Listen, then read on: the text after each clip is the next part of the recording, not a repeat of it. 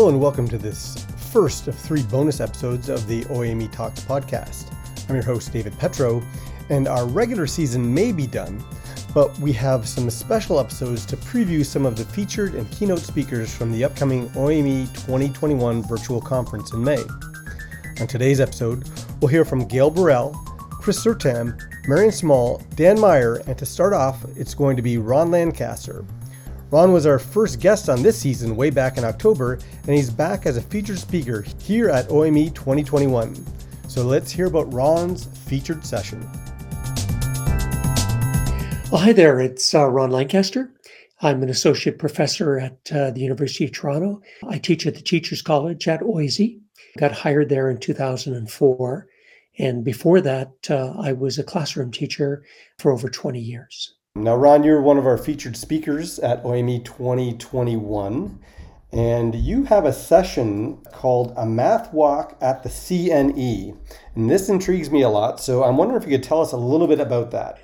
Yeah, absolutely, David. By the way, this is going to be my 39th consecutive OME conference as a speaker. So I'm, I'm quite uh, happy about that because it means that I've been involved you know, with a number of great conferences. I've learned a lot of new things and I've met a lot of new people. I think at 40 you get a gold star. Really? I'm not sure. Oh yes. Oh Don't quote me on that. Okay, well then I, I'm going to submit a proposal for the year after. Excellent. Uh, and that's in Windsor, by the way. It is, isn't it? So please that's invite right. me, David, or I'll submit a proposal. Got it. Anyways, tell us about the CNE. Yeah. So um, so the idea that, you know, I was going to do before the conference went virtual is I was going to take a group of people on a math walk at the CNE where we were going to walk around to different stations, different places, and we were going to look for the math. We were going to develop math questions, you know, and do this in a very collaborative way. I was going to go to the CNE ahead of time so that I had a bit of a game plan you know, so that I had some interesting places that we could go to. But uh, it was going to be very much collaborative in that, uh, you know, all of us would be contributing to the questions, and I would be the spark for getting that going. The conference has gone virtual, and uh, so it's going to be a little bit different this year. I won't actually have, you know, a group of teachers with me. What I'm hoping to do is to live stream it. So uh, I'd like to have one or two people with me, you know, if this is permitted, and um, to walk around with a camera and um, and just you know look at a number of settings.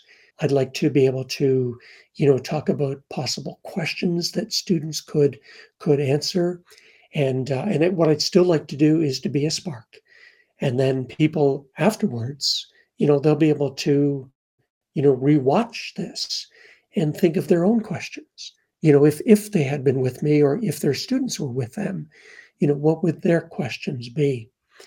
And this is really a great location for this because, you know, many of the buildings at the CNE are are accessible.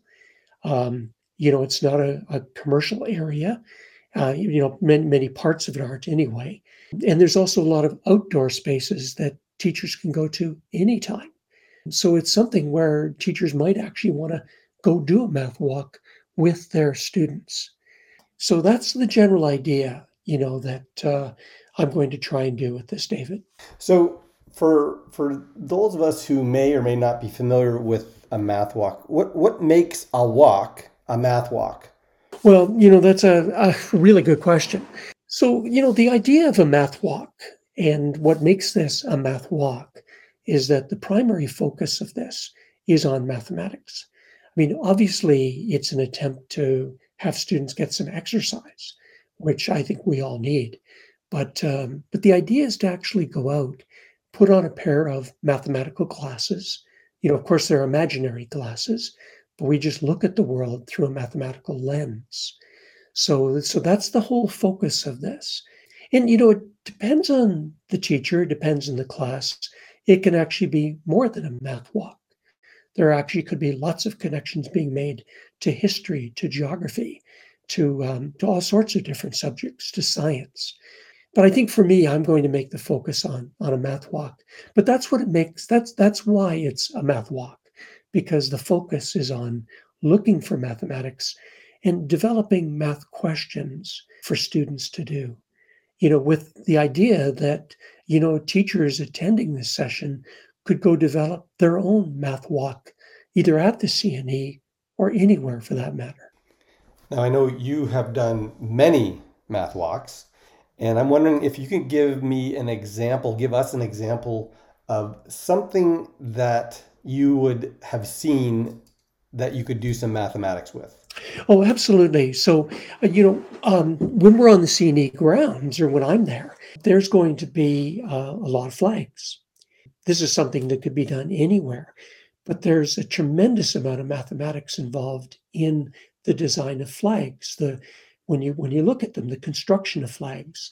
So the Canadian flag, the ratio is two to one, but there are other flags around the world that are a ratio of three to two you know, there's a lot of geometry within those designs of those flags. If you look at the flag of Scotland, for example, it has, you know, all of these diagonal lines and it's got, you know, it's cut up into different regions. And, you know, we can ask about, um, you know, the relationship between the area of the areas of all of these different regions. And, and what would the flag look like if we actually change some of that? Would it still be pleasing? So, um, so that would be an example of something that we could do uh, that would involve flags. I often take my students out uh, into commercial areas uh, for my math walks, and I love to stop at a at a shoe store because the moment you walk into a shoe store, there's just mathematics that is screaming at you. Uh, you know, if you just pick up a box of shoes and take a look at the, in fact, I'm looking at one right now I've got a box here. The shoe size for this, it's men's shoes, is 8.5 USA. But in the UK, it's 6.5. And in Europe, it's a size 40. So there's all sorts of questions here about, you know, what is the relationship between the shoe size in the UK in comparison to the shoe size in America or the shoe size in Europe, you know, in comparison to these you know, other places as well. So there's a couple examples for you of of how, you know, it's pretty easy to see the math. You just need to slow down and and you know be purposeful and just just look around with that, you know, pair of mathematical glasses on and and see things from a mathematical point of view. Yes, math is certainly all around us. So thanks for that description. I think that that uh, I think would makes it quite intriguing to see how you take us through the CNE with our mathematical lenses on here. So uh, we look forward to your session and uh, thank you for talking to us uh, this time on OME Talks. You're very welcome, David. Looking forward to the session. That was Ron Lancaster, who is undeterred with the fact that we are virtual and he will be going remote and virtual at the CNE. His session will be on the Tuesday of the conference. Can't wait for that one. Up next is Chris Suurtamm. I'm uh, Chris Suurtamm, and I'm a professor of mathematics education at the Faculty of Education at the University of Ottawa. So I'm involved in teaching uh, both in the teacher education program as well as teaching in the graduate program and working with graduate students. I also do quite a bit of research, and my area of research is really looking at mathematics teacher practice and recognizing the complexity of that math teacher practice and um, the difficulty sometimes in terms of paying attention to all of the different mathematical ideas that surface in a class and thinking about ways to respond to that. Okay. And you are one of our featured speakers at OME 2021.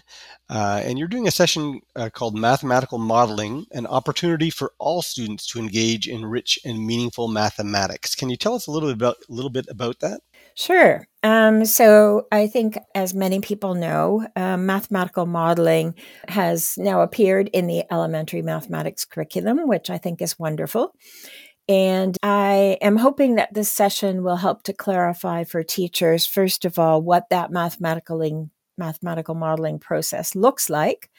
Um, I think sometimes there can be a bit of confusion. Sometimes we use the term mathematical models to mean the kinds of concrete materials or models that we build about a mathematical idea, which I might call more representation. The process of mathematical modeling, as it appears in the curriculum as well as in, in a lot of research around mathematical modeling, is really a process of taking what I might call um, a messy problem and trying to make sense of that problem and to create a model, which could be concrete, but it, it could be a table of values. It could be just a method of solution that gives us a bit of a, uh, a way to solve that problem and to create some predictions. So, one example I often use about what a mathematical model is is I know we've seen mathematical models uh, due to COVID, which which uh, I mean it's unfortunate that we needed that to be able to talk about mathematical modeling. But the example I often use is if we think about airlines and the way that they book tickets to a flight one would assume that you would book uh, the number of tickets that they actually have seats for. But they actually use a mathematical model to determine how many tickets they might sell for a particular flight. And that's based on the time of day the flight's going, where that flight's going, and all kinds of other, what I might call assumptions about human behavior and other behaviors to be able to come up with so, how many tickets should we sell? we know sometimes that mathematical model doesn't work. That's why when we're sitting in an airport, we hear the announcement that they're looking for two people to give up their seats. So uh, that's about the complexity of what we mean by mathematical models. It's a solution to a problem that doesn't necessarily have an answer that we can pin down because it's based on many different things. So sometimes, uh, you know, using that example, I think teachers might think, yes, but what would this look like in grade one or two or five or eight? And so this session will really be talking about so what does this process look like? And what might it look like in an elementary or secondary school classroom? So in other words it it might really be looking at what are some tasks or sample problems that we might use. We uh, might brainstorm and have teachers brainstorm what are some tasks they already have that really lend themselves to mathematical modeling and so basically, um, the session is really about what does mathematical modeling look like in a classroom. And I think then we have to think about how do we set it up? Um, how long might this take? Do we have checkpoints for students along the way? Um, how much should the teacher um, interfere in that process? Uh, what kinds of prompts would they give? And and I think too the the big issue is so what does this have to do with assessment? Um, for me, mathematical modeling, I think it does allow uh, entry points for all students. I also like the idea that a mathematical model might cross strands. It's sitting right now in the algebra strand, but we know that it might cross a variety of strands.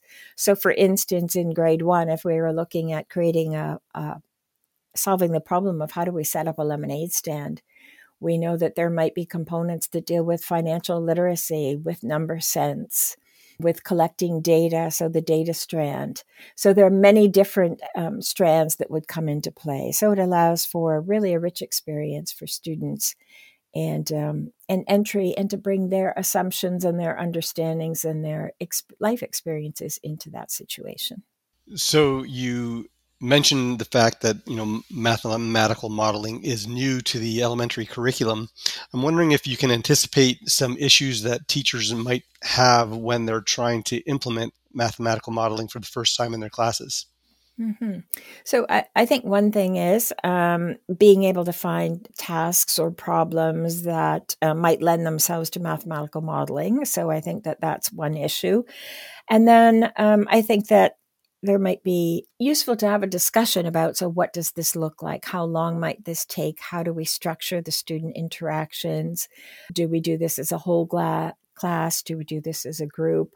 How much should we scaffold the learning? How much should we allow space for students to explore this idea and come up with their own models? How do we help students look at other students models and be able to assess how well do they actually fit the situation um, that they were given? So i think that there are many different components. At the same time, I think that many teachers have experience with facilitating rich problem solving tasks. So many of the things that would come into play would be very similar to the kinds of uh, pedagogical moves that teachers would make when they are facilitating um, rich problem solving tasks. Okay, so we look forward to hearing from you at our virtual OME 2021 in May. Thanks for talking to us today, uh, Chris. Thank you. Uh, I look forward to being at that virtual conference and sharing some ideas, but more importantly, hearing about the ideas that teachers have to share too, because they are a great source of information. That was Chris Suurtamm giving us a glimpse of what mathematical modeling is. Her featured session will happen on the Monday of the conference. Next up is Gail Burrill talking about the importance of data. Gail Burrill. I'm from uh, in the program of mathematics education at Michigan State University. I have been involved in mathematics um, teaching and learning and in teaching and learning statistics for many, many, many years, beginning with my experience as a high school um, mathematics teacher in suburban Milwaukee, Wisconsin. I have uh, done a variety of things, including written some papers. I served as president of the National Council of Teachers of Mathematics and have done quite a few other things to help us all think hard about what it means to teach and to learn mathematics. So then I think it makes sense that your the title of your your talk is engaging all students in mathematics through data and data science. So I wonder if you could tell us a little bit about uh, your your upcoming session at OAME 2021. Sure. So NCTM's catalyzing change for high school mathematics suggests that the purposes for teaching mathematics and statistics are to expand professional opportunities, to understand and critique the world, and to experience the joy, wonder, and beauty of math and stats. And right now, the emergence of data science is an opportunity for us to move beyond the first goal, and in particular, focus on understanding and critiquing the world. This can be a vehicle for motivating students for them to see math as useful and for them to explore questions of interest, which is a step in developing their own mathematical identity. So, trying to engage all students in experiences that they value and think are important is something that is integral to motivating them to wanting to learn mathematics. Uh, investigating what is meant by herd immunity, for example, or what percent of the population needs to be vaccinated or already have the disease, can help students understand decisions being made in the face of the pan- pandemic. We can take time to explore gender disparity in income, which raises awareness of some social justice issues. Uh, my students actually at the beginning in Michigan State were kind of sheltered there. And even in Milwaukee, didn't really understand that there was inequity in income between male and female. Or even deciding how to rate soccer players or award prizes can make visible the importance that mathematics has in handling situations with units of different magnitude and trying to interpret and understand them. This approach gives students authority in choosing strategies and organizing their knowledge. It makes them real players in what they're learning, which opens up the doors for more of them to engage in more mathematics.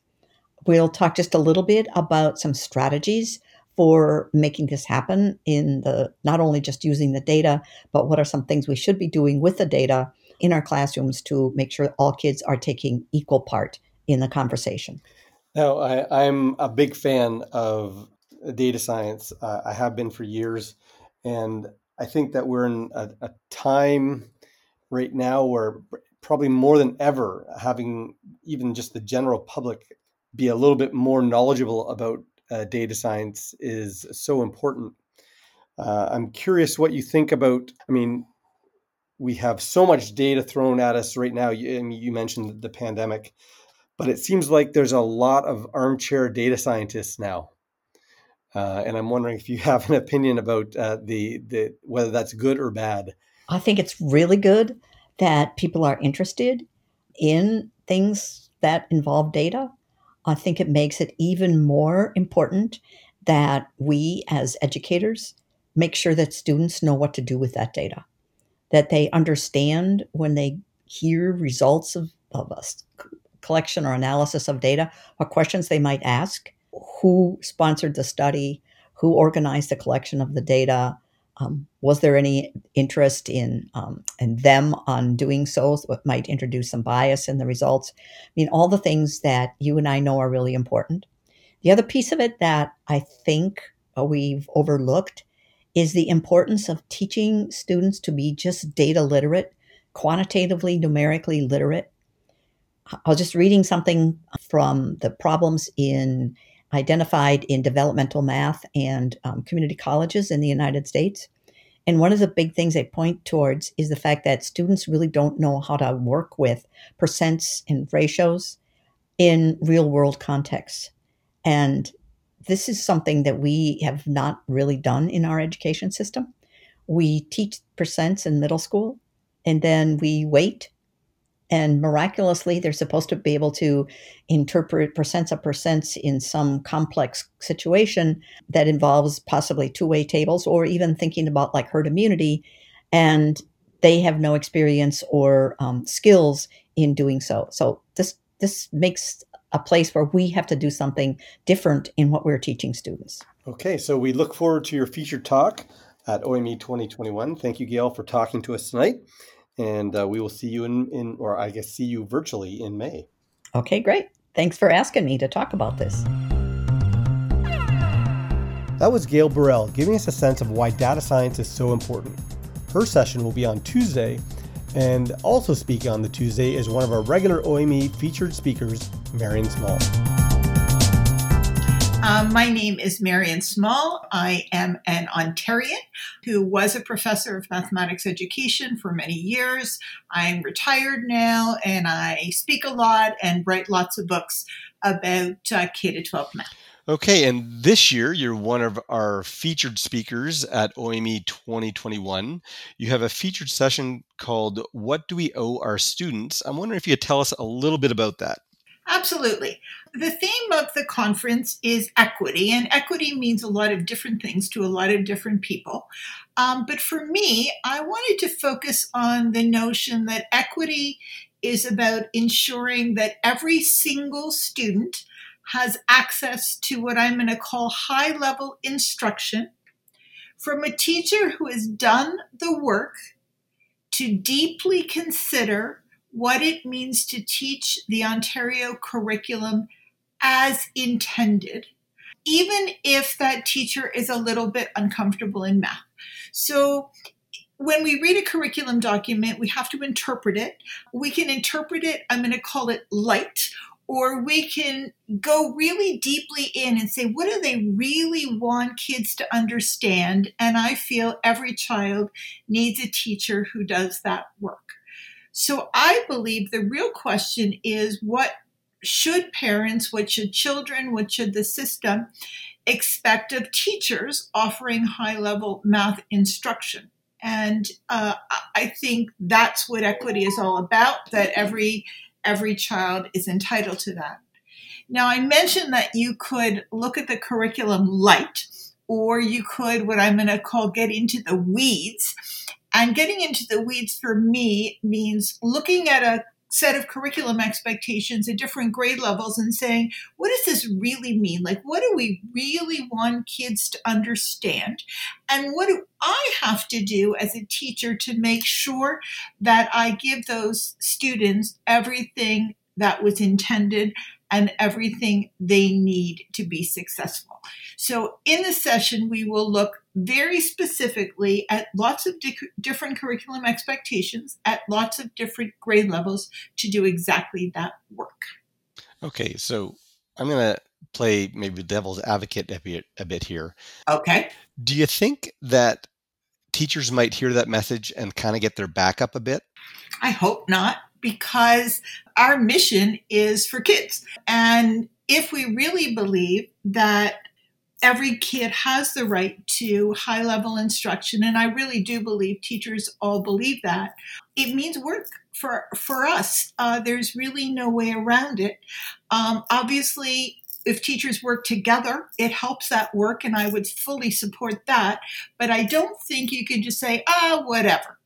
Um, i don't think I, I think kids deserve more than that and I, I think you're uh, i mean i know you're right you know i always I mean, we always have to think of our kids as our clients in a way. You know, these these are you know what, and if we don't go into our lessons with the idea of what is it that I want for my students instead of, I guess you know, am I covering the curriculum? I think we're going to be better off. And I think that um, what what it means is not just what do I want them to do, but what do I want them to understand. So I've done lots of sessions talking about the importance of understanding, and clearly that will be a part of this as well. Okay, so we look forward to hearing from you virtually at our OME 2021 conference. Uh, thank you, Marian, for talking with us today. It's great to do that. And we'll see you in May. Okay, bye bye. That was Marian Small taking on the conference theme of equity. Now, at OME 2021, along with our regular breakout sessions, we have featured speakers and keynote speakers. Our featured speakers, like the ones we've just heard, are from sessions that are running alongside our regular breakout sessions. Our keynote speakers are a little different in that those are the only sessions happening at that time. First keynote occurs on the Monday and is from Dan Meyer. Yeah, hey Ontario math folks, this is Dan Meyer. I'm so excited to be uh, virtually heading your way. Uh, this is quite a number of trips over the last few years, and I always love hanging out with you folks and learning with you. Um, I'm currently the chief academic officer at Desmos, where I think a lot about the future of math and education and, and learning and all that. And I um, just love teaching, love learning, and love math you are one of our keynote speakers at OME 2021. You've got a session called Math Without Mistakes. I'm wondering if you could give us a little bit of an elevator pitch for your keynote there. Yeah, look, I think you folks should show up to this one because I want to talk with you and learn with you also. Um, the deal is, is there's there's there's wrong answers in math class, and there are mistakes, and those are two different things we often think are the same. It's a, a big realization here that leads to effective teaching, is that wrong answers often aren't mistakes. Like a mistake is when I don't do a thing I meant to do. I, I meant to get off at the lakeshore exit and I missed it. That's a mistake. But in math class, students are very often doing things that they mean to do that make sense to them. And when they offer us those answers, it's important not to ask, is this wrong? Or to say this is a mistake, but rather to say, how is this useful for learning? So, we're gonna spend a bunch of time um, thinking about productive ways to handle when students give a wrong answer that aren't saying to them, ah, it's a mistake. You didn't mean the thing to do the thing you meant to do.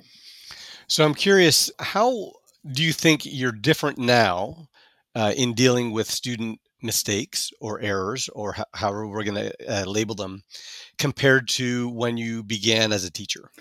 Yeah, I'm very concerned as a new teacher. Is this is this answer correct? Is it incorrect? And if it's incorrect, I, I, I freak out a little bit because I, I do like kids and I want them to feel good about their time with us together. So I, I get nervous. Like, how do I handle a wrong answer in a way that um, is is honoring to the student? And now at this point, what I what I want to do is ask questions that offer students lots of of ways to be right and wrong that are also interesting so that even when a student gives a wrong answer it's a, an answer that is interesting and useful for our classes learning process. So that's like creativity in asking questions that lead to more productive wrong answers.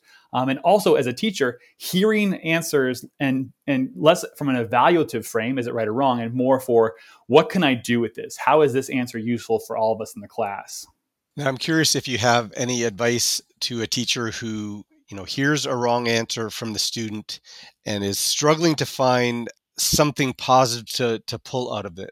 Yeah so if the, if the if the wrong answer I want, I want to assume that the student has offered even minimal effort here. I'm just going to presume that for, for a moment. If The student has answered a question honestly, then that question comes from a place, comes from a place of, of, of brilliance and intelligence. Their brain is working, it's firing on cylinders, uh, at least a few. And so the, the key thing here for the teacher uh, to do is to say, all right, um, what is the student thinking about? And a productive move might be this to say, to say, oh, okay, so that student answered a different question correctly what is that question? And when I hear a wrong answer and make myself go through that thought process, what question did this answer correctly? My brain expands, my, my, ability to respond to student thinking expands, and the students sense that I'm taking them seriously and value their, their work um, expands as well. So that's one kind of approach that we'll talk a bit more about asking that question. Um, what question did this student answer correctly? And so in that situation, do you like tell the student like, you know, I think you've actually answered this question can you elaborate more on the question I asked, or how do you how would you how do you actually proceed in that in that situation? Yeah, I'm trying not to get into one-on-one conversations around wrong answers. Ideally, this is we're going to make this a class learning moment. And so, if the student has said if, if there's a wrong answer that exists, I'm going to bring it to the class and say, "Here's an answer I'm seeing a bunch of. This is so interesting to me. It's not right here. I'm just going to declare that it's not right with a, like that's not, not a shameful thing, and but say this answers a different question correctly. Can you tell your elbow partner, your neighbor, whoever, or think about it? What question does this answer perfectly? How would our original question have to change? And oftentimes it's just a, a very subtle, small change. Um, in order for it to be correct. And in doing that again, the student feels like their wrong answer is no longer stigmatized. Um, they feel like they're, they're, it's a valuable part of the class's learning moment. And the class, even students that got the question right, they're developing connections um, between different kind, different answers that uh, that profit everybody. All right. So to hear more about Math Without Mistakes, you're going to come and see Dan Meyer virtually this year at uh, OME 2021. He's one of our keynotes. Dan, thanks for talking with us tonight. Always a pleasure, David. Take care. That was our Monday keynote speaker, Dan Meyer, talking about Math Without Mistakes. And that will do it for this bonus episode of OME Talks. We've heard from featured speakers Ron Lancaster and Chris Suurtamm, Gail Burrill, and Marian Small, along with keynote speaker Dan Meyer. Dan and Chris will be speaking on Monday. Ron, Gail, and Marian will be speaking on Tuesday. And also note that most of our featured and keynote speakers are doing regular breakout sessions as well. Registration is currently open and filling up fast, so go to oame2021.ca for all the details. That link, as well as info about our guests, can be found in the podcast description. Next week, we'll hear from some more of our featured and keynote speakers, so stay tuned for that and stay safe.